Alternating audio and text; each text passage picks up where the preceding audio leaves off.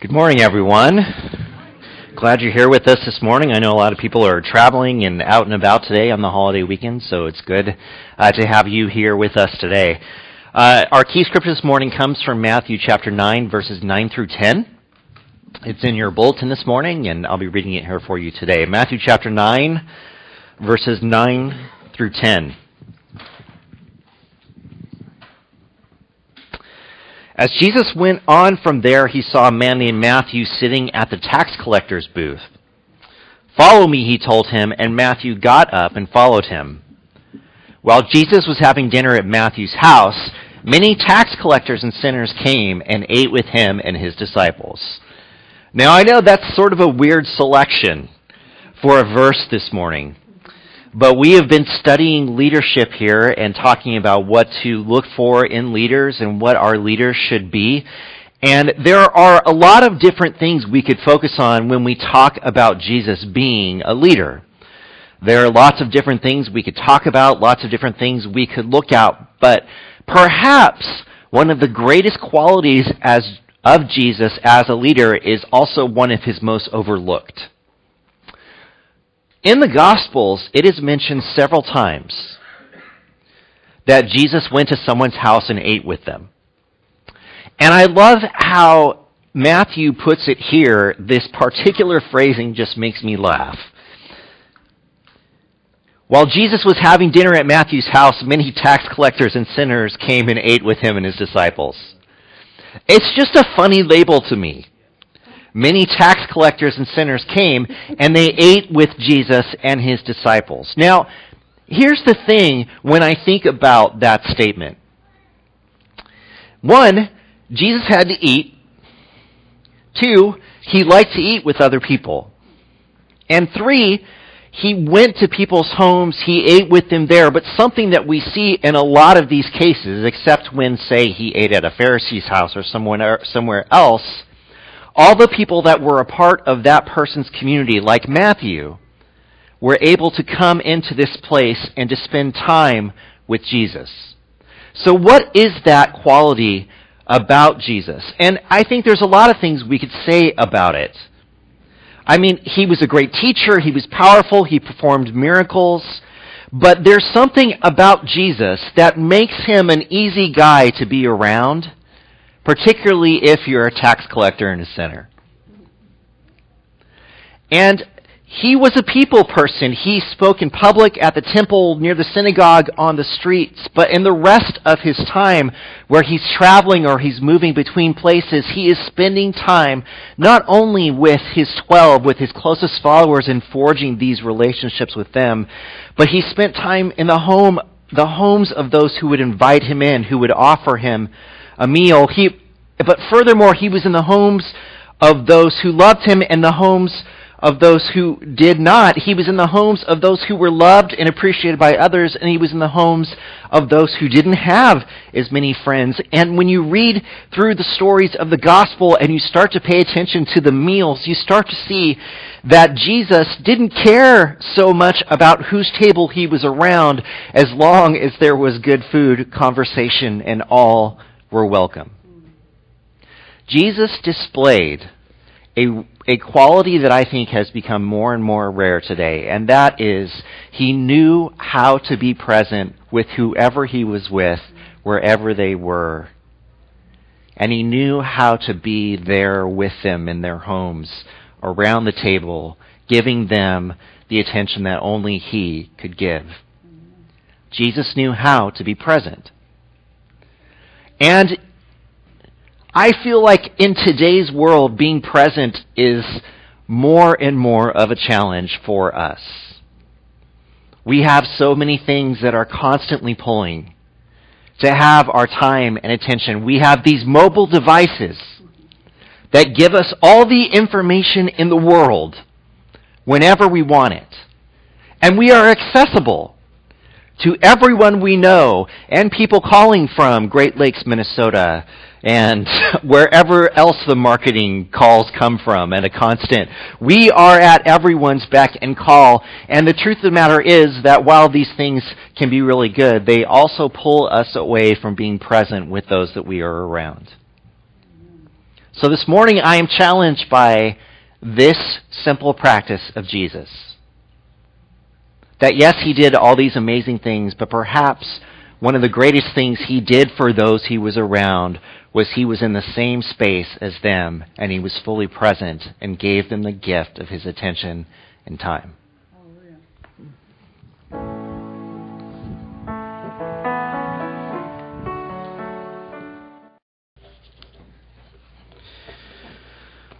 Okay, so um, this is uh, this will be the last Sunday that we're going to talk about uh, leadership here uh, within uh, the sermon time. So, uh, just to give you sort of an update on where we are in the selection process, um, I actually got the timeline wrong that I've been talking to you about. So. Um, you have until next Sunday to um, to nominate someone, and that's actually pretty good since you know, we're such a small group here this morning. Uh, so we have until next week to nominate someone. We have had some nominations come forward, and we'll tell you about those in two weeks. Um, so this morning, as we wrap up talking about leadership, um, there's there's a few things I want to go over again, and uh, some some new things that I want us to look at. Um, so last week was a was a really interesting Sunday. I think. I don't, I don't know how you felt about last Sunday. Uh, it was very interesting for me, uh, not only because I couldn't stop myself from like telling telling jokes in real time. Yeah. Um, but uh, it's as as I was thinking about last Sunday, and honestly, it it even just relates to us here today. Is um, I really appreciate I really appreciate how how we are together. And I, I, what I mean by that is, um, I, I just don't. I can't think of another group of people that where we could have had a sermon slash discussion like we had. That's what I mean. Uh, and even today, like I know that there's not very many of us here today, but it still feels okay.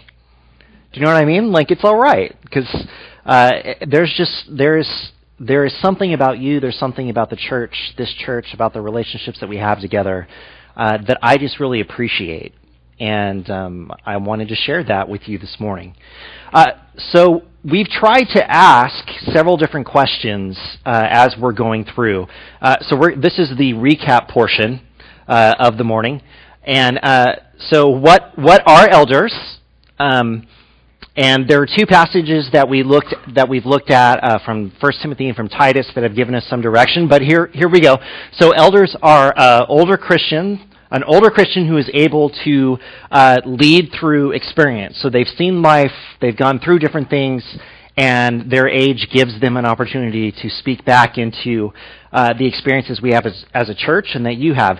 Uh, the uh, another term that's used besides elder is the term shepherd which is someone who uh, is taking care of the needs of others in the body. And, and, we talked there are a couple key things that a shepherd, in order to be a shepherd, that you must do. Number one is if you are going to be a shepherd, you must have a flock. There must be sheep. Okay? Otherwise, you're not a shepherd, you're just a dude who smells bad. Um, and uh, so you, you, you've got to have sheep. And and, but besides that, the role of the shepherd is not just to have sheep, right, but to take care of the sheep. So the shepherd needs to lead the sheep to greener pastures, need to make sure that they're protected at night, that predators can't come in and get them. And so there is really this sense of, uh, which I love, of this this person who is you know living with, spending time with, taking care of of all of the things that are going on in the life of the sheep. Uh, the, the third term that we saw is the term overseer, which a good uh, translation of this word would be uh, guide or caretaker. Uh, and again, this is, this is one of those terms that can be a little bit tricky because overseer sounds very much like manager to me.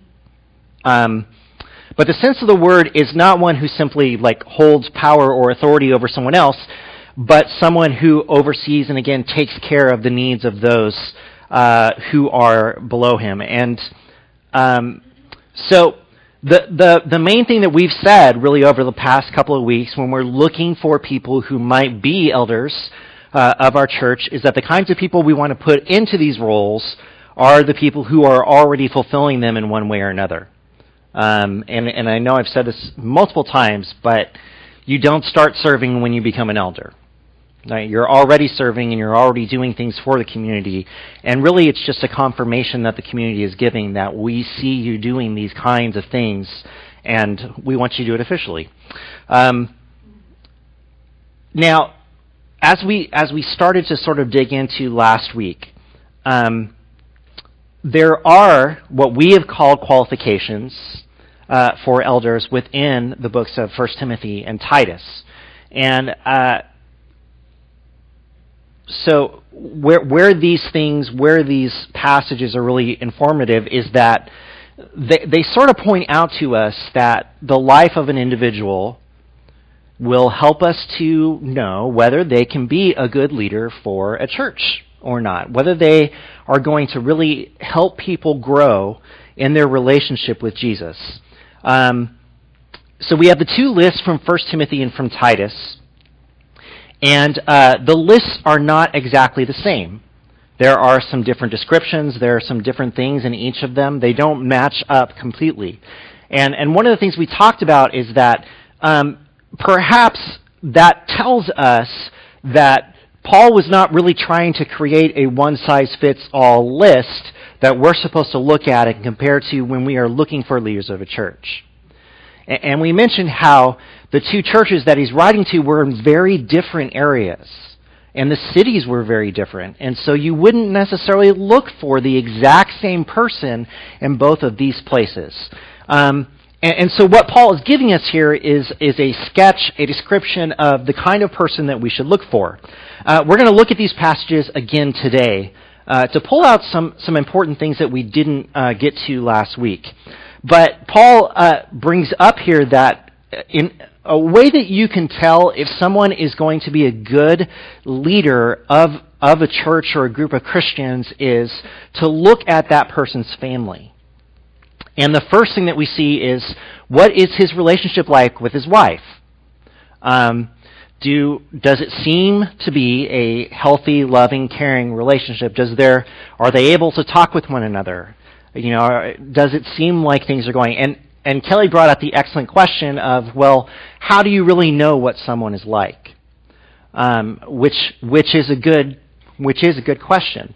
Um, and, and so you know what what I think we are looking for here again, and this is so this is so important for us to clarify when we look at these different things, is that it can be so easy for us to transition for looking for someone who has really good qualities to looking for someone who is perfect.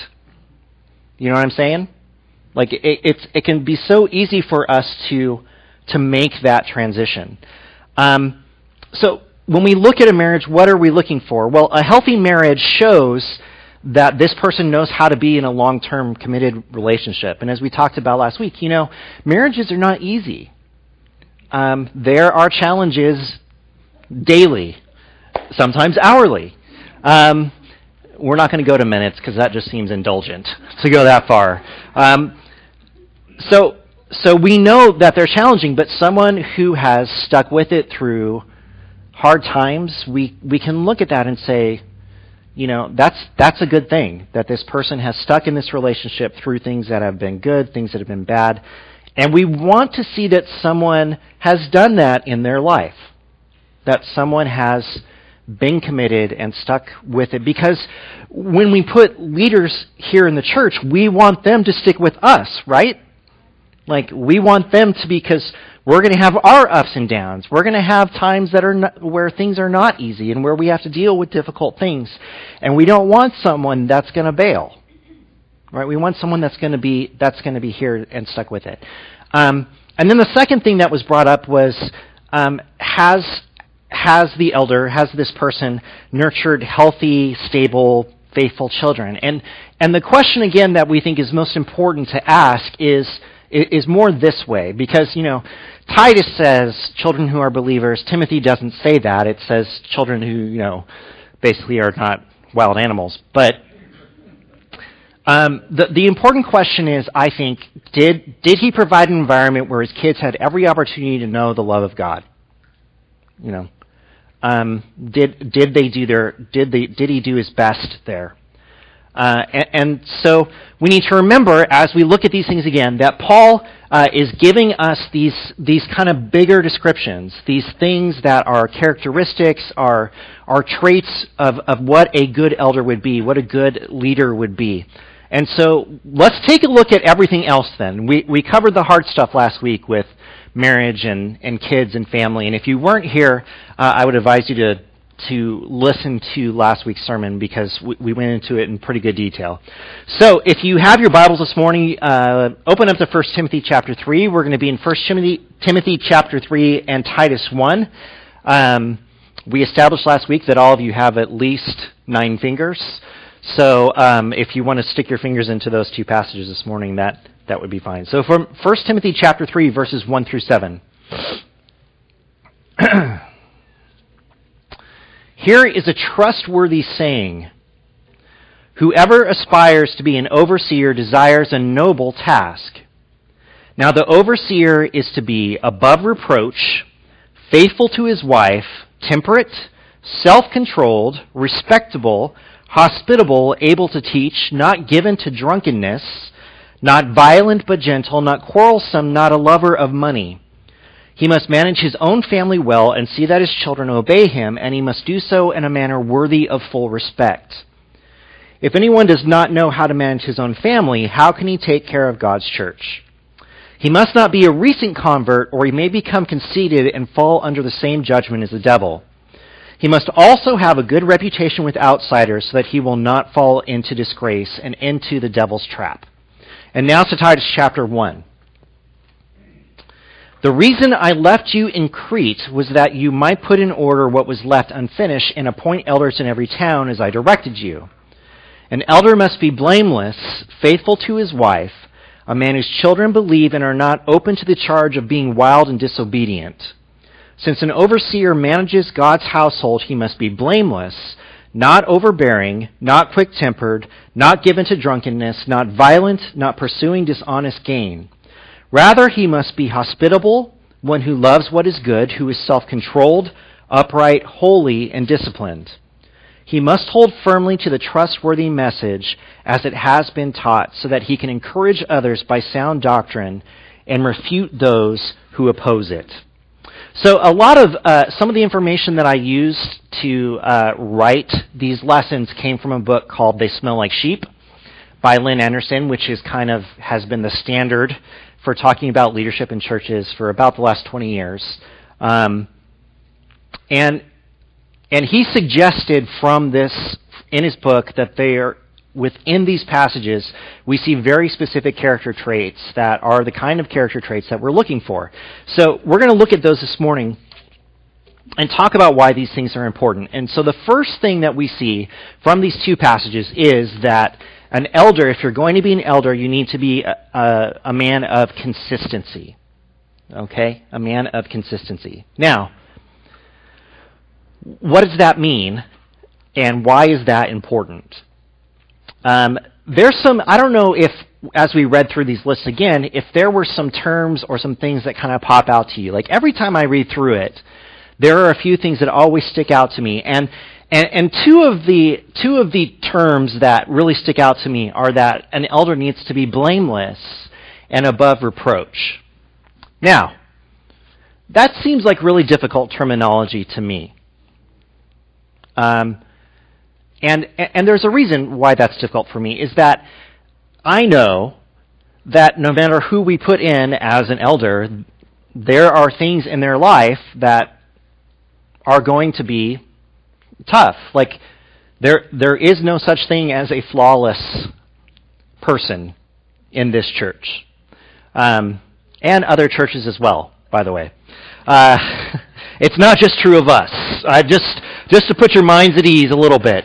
Uh, this is a pretty much a universal concept. Um, so so then what are we what are we doing with this? What does that mean? that they are blameless and above reproach because that language seems to be pretty uh, all inclusive. Um, so we have to be a little bit careful because it does not mean that if you're going to be an elder, you need to be flawless and that everyone is going to like you. Um, because we're not looking for someone who is perfect.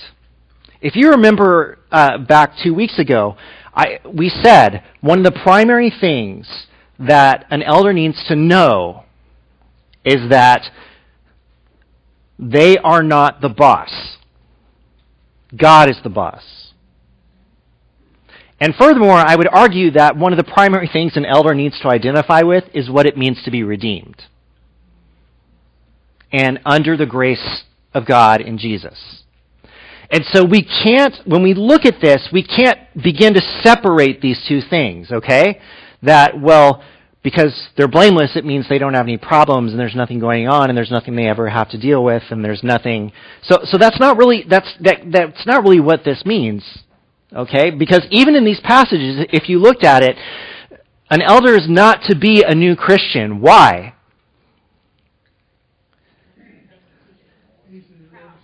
Because they can become, look at the, if, if you, if you still have it there, okay, uh, look at the language that is used. It's in 1 Timothy chapter 3, verse 6. He must not be a recent convert, or he may become conceited and fall under the same judgment of the devil. And what was it that the devil tried to do? Usurp the position of God. Okay? And what do we know based on the year-long study we did? what happens with men, with humanity when we have some power?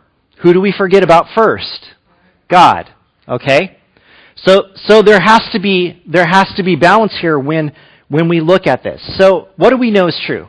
We know that these people are going to have flaws, and we know that everyone has critics. No matter how lovable we are, we all have disagreements with others, and all of us in this room are probably disliked by someone. Somewhere. I mean, it's just, it's just true. So just because someone is not liked by someone else, it doesn't mean that they're not qualified to be an elder. Or just because someone has deals with sin in their life, it doesn't mean they're not qualified to be an elder. Okay, so let's just get that out there. So what Paul is saying, though, is that elders must be people who are consistent enough in character to earn the trust and respect of those who know them. Uh, Paul even takes this so far to acknowledge that the elder, if you're going to be an elder, you need to have a good reputation amongst people outside the church. People need to feel like, you know, this is someone that can be trusted, to be honest, to be true. Um, so I, I, I, want to, I want you to keep that in the back of your mind for a second, because I, I think it's going to take us to an important point. Um, and, and, so that's interesting. Paul is saying that if you are going to be considered a leader at your church, but the people that you're in business with, with or work with think that you're a total jerk, well, then something is something's off, right? Um, if, if if the people you work with don't believe you're trustworthy, then maybe going into leadership of a group of people that are trying to be like Jesus is is not the best call. Um, so, so that's, that's an interesting thing for us to keep in mind. Um, but furthermore, an elder needs to be not just consistent in behavior and action, but needs to be consistent in being present and available for the sheep, right? I mean, the shepherd can't just be like, it's Saturday night, sheep, you chill here while I go hang out with the other shepherds. All right? that's not really that's not really the image that we get. Like the shepherd has to be around the sheep, right? The shepherd has to know the sheep, and the sheep need to know need to know him. So so a shepherd needs an elder needs to be consistently present and, and show and know the flock and what their needs are and what's going on. Now, let's backtrack one second. I want you to think about this idea about, well, they're to be blameless they're to be blameless and above reproach, but we know that they're still. So let's get back to this just as we close out this part. And, and here's what I would here's what I would say is a great way to look at this. An elder needs, I believe, needs to be honest about who he is. He needs to know himself. So we know that blameless doesn't mean without sin. We know that. But isn't it true that we respect people and trust people who are open about what's going on in their life and what they struggle with and how they're relying on God more than we trust people who pretend like nothing is wrong? Yeah? I mean, that's true for me. That I much, I, I trust people who, who are honest with me about what they're doing because they're being honest. I mean, I hate to make it so like simple, but they're being honest about where about where they are and about what they're dealing with. And as we all work together to become more like Jesus, whoever we put into this role is not going to have all the answers to being just like Jesus. Right?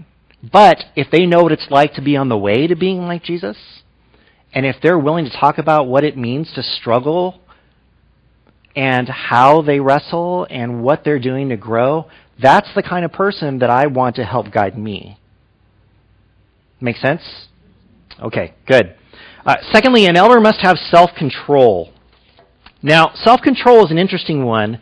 Um, and, and it's interesting because when we talk about self control, we always apply it in the negative. And, and here's what I mean by that.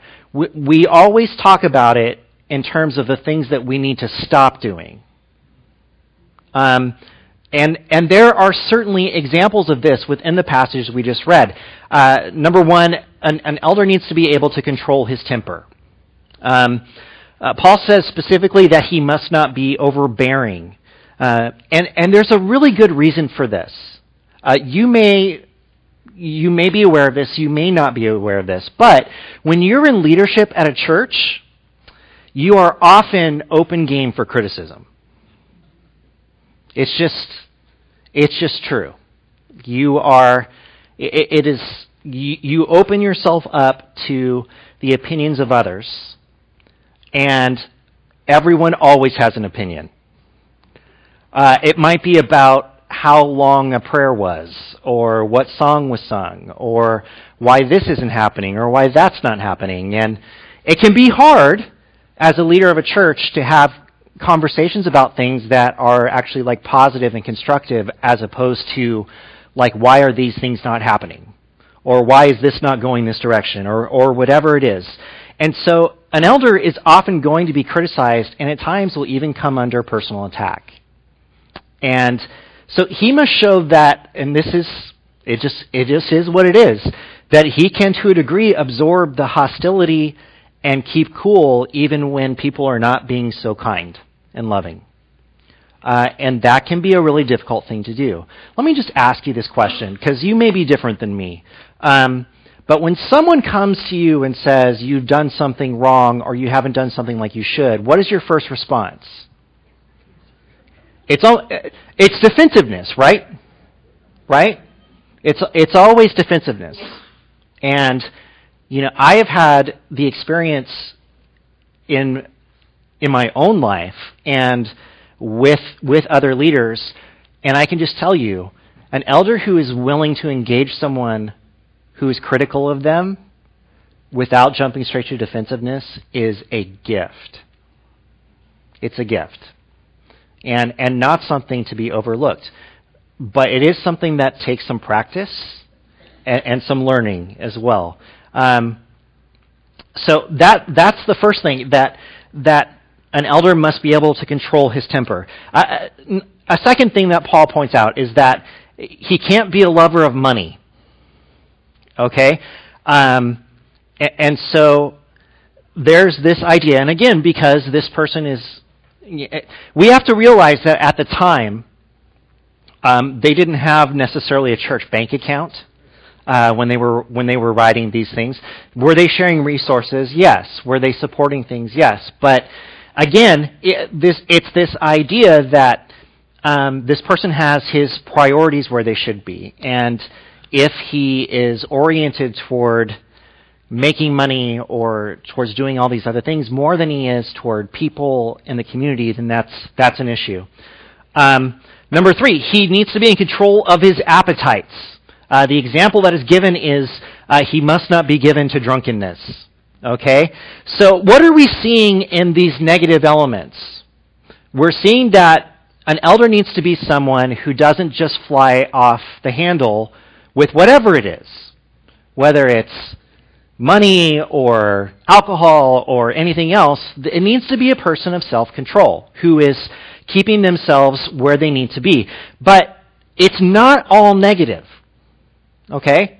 It's not all negative because, believe it or not, self control actually applies in very positive ways as well. For example, an elder needs to be a person of discipline. Now, that doesn't just mean he's going to keep himself from doing the things that he shouldn't. It means that he's also doing the things that he should.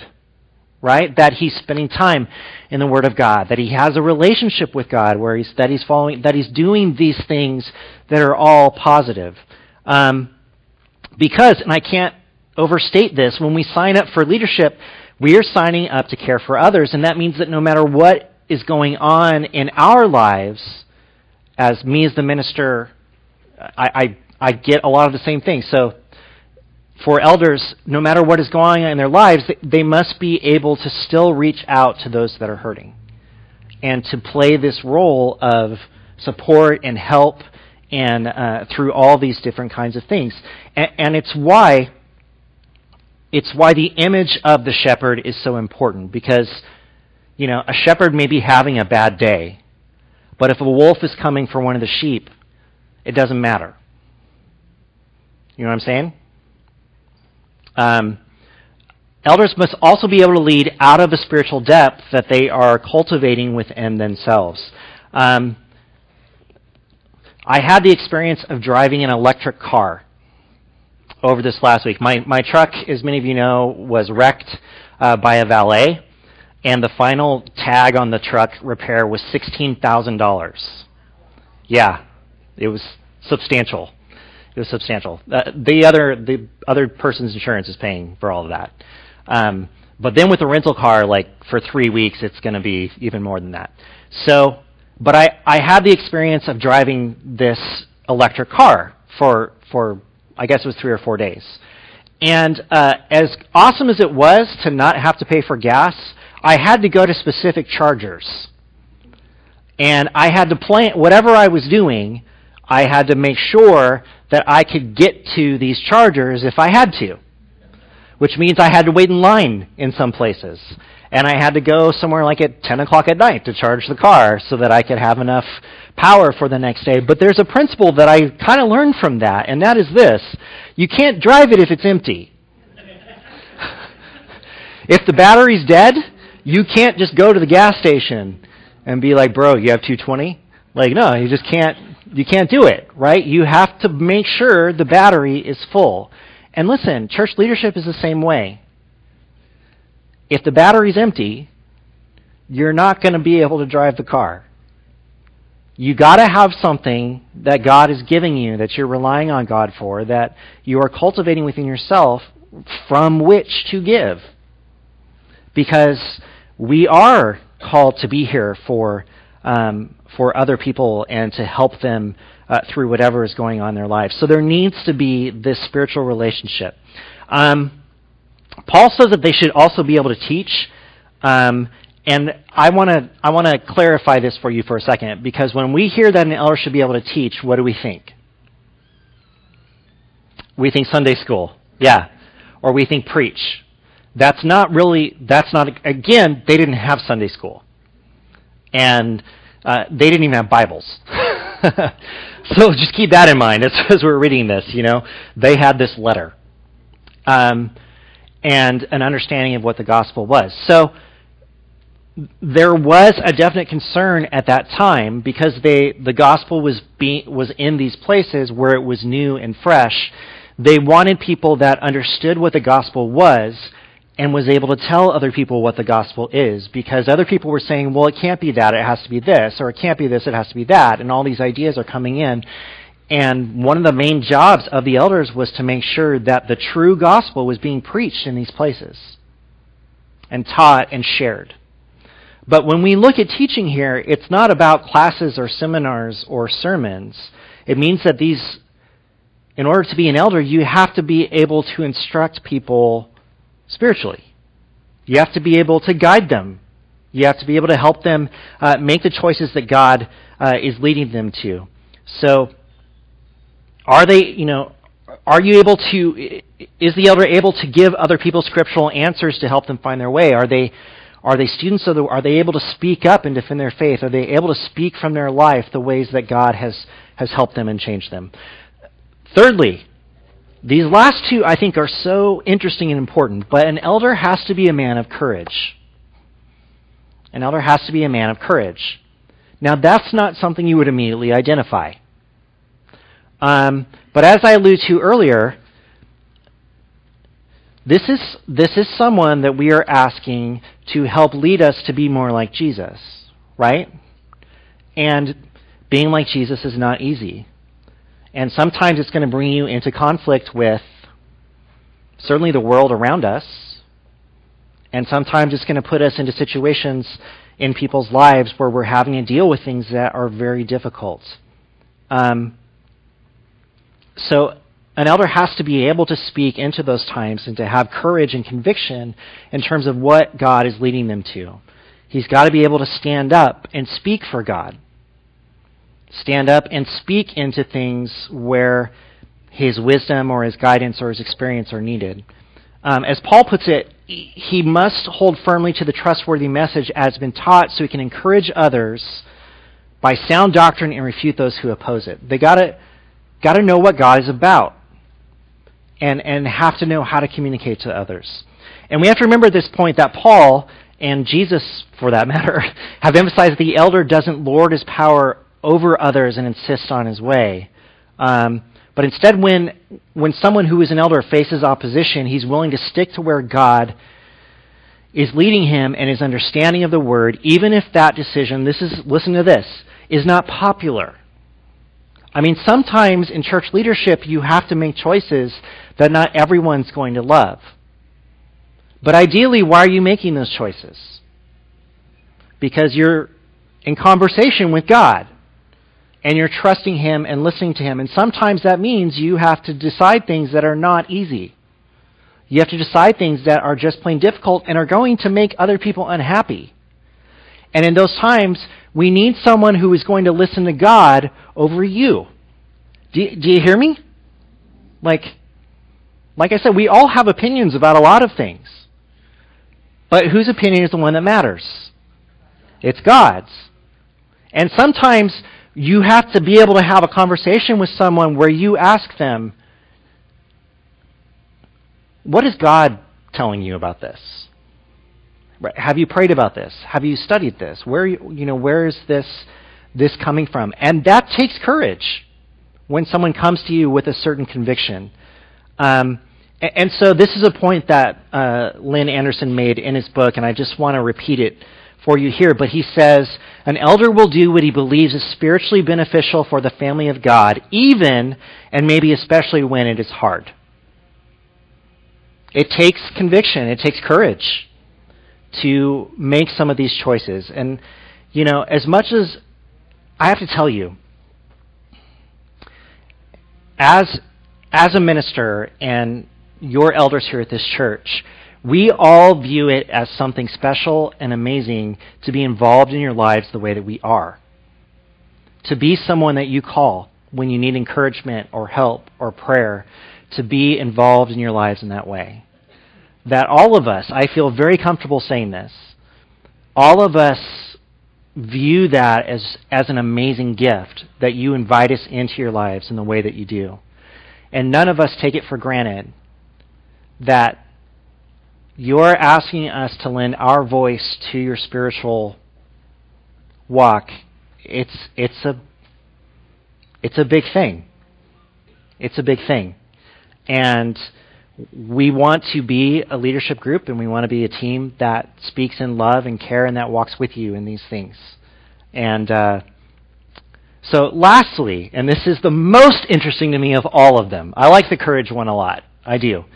But um, this is just not one that you often think about and that is so easy to overlook on these checklists. But An elder needs to be hospitable, approachable. You have to be able to have a relationship with them. Because if you can't, there's going to be a disconnect, right? Now, this one speaks to me pretty well because um, people scare me. I know that I give myself a hard time about it, and that's because I know um, how challenging it can be for me to have uh, regular social interactions that other mammals think is totally fine. But um, you know, but it can be challenging for me. But I I will say that I I have really I've worked hard over the years, and I know that our elders have here too, to make this something that is true about us we have a very approachable group of leaders. And that too is a blessing. Um, so it's fascinating to me that, that this idea of hospitality is included on both lists, and yet it's something that we don't give a lot of attention to. But we saw it with Jesus, right? What would Jesus do? He would go to people's homes, he would eat dinner with them, um, if he had a home, he would have invited them to it. But he didn't. So Jesus lived this out. He was hospitable. He spent time with people. He went into their homes. He got to know them. Um, because it's not just about the shepherd knowing the sheep. The sheep have to know the shepherd back. And that happens around dinner tables and in living rooms and in all those places where you get to see uh, what someone is like. And I've had powerful moments like that over the years. Um, with teenagers coming into my home, with me going into the home of, of some of you, with me being in elders' homes and staying with them and doing all these, you know, it is at those times where um, something real is formed between people. And we want to have leaders and elders who live out live that out in their lives. Uh, Lynn Anderson again put it this way. He said, "We receive only limited shepherding from elders." Whose living room couches and kitchen tables we've never seen, for those shepherds remain somewhat remote for us. When an elder has no place for me in his home, how can I feel he has a place for me in his heart? But when we go off into his home, we get a first hand look at what goes on with his family and we feel loved and valued by them. So, as we consider all the things that we want leaders to be, I, I suggest that um, we can't overlook the most simple thing, which I think may be at the core of all this that we've looked at over the past three weeks. I mentioned this morning in the children's sermon the passage from Matthew chapter 6. And Jesus is talking to people about their anxieties and their worries and he says, You're worrying about where you're going to go tomorrow. You're worrying about what you're going to do. You're worried about what's going to happen. You're worried about what you're going to wear. You're worried about what you're going to eat. And then he throws that line in there, which we, if you've read this passage before, you know.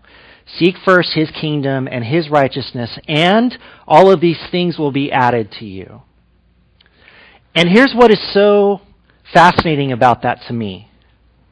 He's, I don't think that Jesus is saying the answer to all of your anxiety and worries and things is easy. I mean, Jesus knows how difficult it has been for humanity over time to seek first the kingdom of God. I mean, that's why he's here, right? To die because we don't always do that. But I want to just suggest this morning that when we are looking for leaders, ultimately, what are we looking for? We are looking for people, for men who seek first the kingdom of God. You see it in their marriage, you see it in their relationships with their kids, you see it in the way they treat other people, you see it in the way they conduct themselves, you, th- you see it in the way, in the things that they're interested in and what they put their time into, and you see it in these areas. You see it in everywhere. That they are seeking first the kingdom of God. But I don't want to ignore the last part of that, which is that when we have leaders in place that seek first the kingdom of God, what does God do in response to that? He takes care. He takes care of what the needs are. And I feel like for us now, the elders that we have, and even those whose names I know have been put forward, these are families, these are people that put that seek God. and the things that they do and the ways that they live their lives. We are blessed to have families and men within this church that do this, that look for God. And you know what is amazing? We have seen God provide all that is needed for them. Amen. We've seen this. We have seen God work in, in our lives, and we are sharing that story. So, I want to encourage you as you have one more week, and then we're going to continue on with this uh, through the process, and, and, we'll talk about that uh, next week. But I want to encourage you again to pray about this, to pray for those who are considering taking this role. It's a it is a big deal, and um, it's it is a lot of responsibility. Uh, but we want these people whose names are being put forward and who are accepting those nominations, we want them to be excited about the opportunity to serve from this place of everything that God has done for them. Um, from this place of where the battery is full. And so maybe something we pray even this morning is that God would fill their battery as they get ready for for what's coming ahead. Um, and again, we, I, we are so we are so blessed to have to already have leaders, elders, and to have people that are willing to serve that I think are the kinds of people that are seeking God, that are seeking his kingdom first, and that are listening to God, and that are consistent and courageous and self-controlled and all these things we are blessed. Amen? And I say, I say this is an important and special time for us because it is. Because anytime we are able to tap people on the shoulder and say, we see, we see God working in you and we want you to help others find this as well, it's a, it's a great thing. It's a great thing that we get the opportunity to do this. And we pray that God will bless us, will bless those who are willing to serve. So let's pray together as, as we close here this morning. God, we are grateful for the family that you have given us. We are grateful for the lives that intersect in this place. We are grateful for the men, the families that have served as elders in this church over time. We're grateful for their fingerprints that have been left all over this community. God, we are grateful for the elders that we have now, for their love and care and willingness to serve this community. God, we pray for strength, for consistency, for courage, for conviction for them as they continue to serve in this place. And God, we pray for those whose names are coming forward, and we ask, God, that you would give them clarity and wisdom and confidence in you. That, God, if you are calling them, you are not calling them to fail but you are calling them to be loving and caring leaders of this church. And God, we pray for what you are going to do in us. For God, we want you to be in front of us wherever we go. Whatever we do, however we do it, God, would you go before us and would you help us to have ears that hear and eyes that see where you want us to be so that we can be a presence for your Son in this city. We love you. And we thank you for loving us. In Jesus' name we pray. Amen. If you have any needs or prayers this morning that you need, we invite you to come forward as we stand and sing this song together.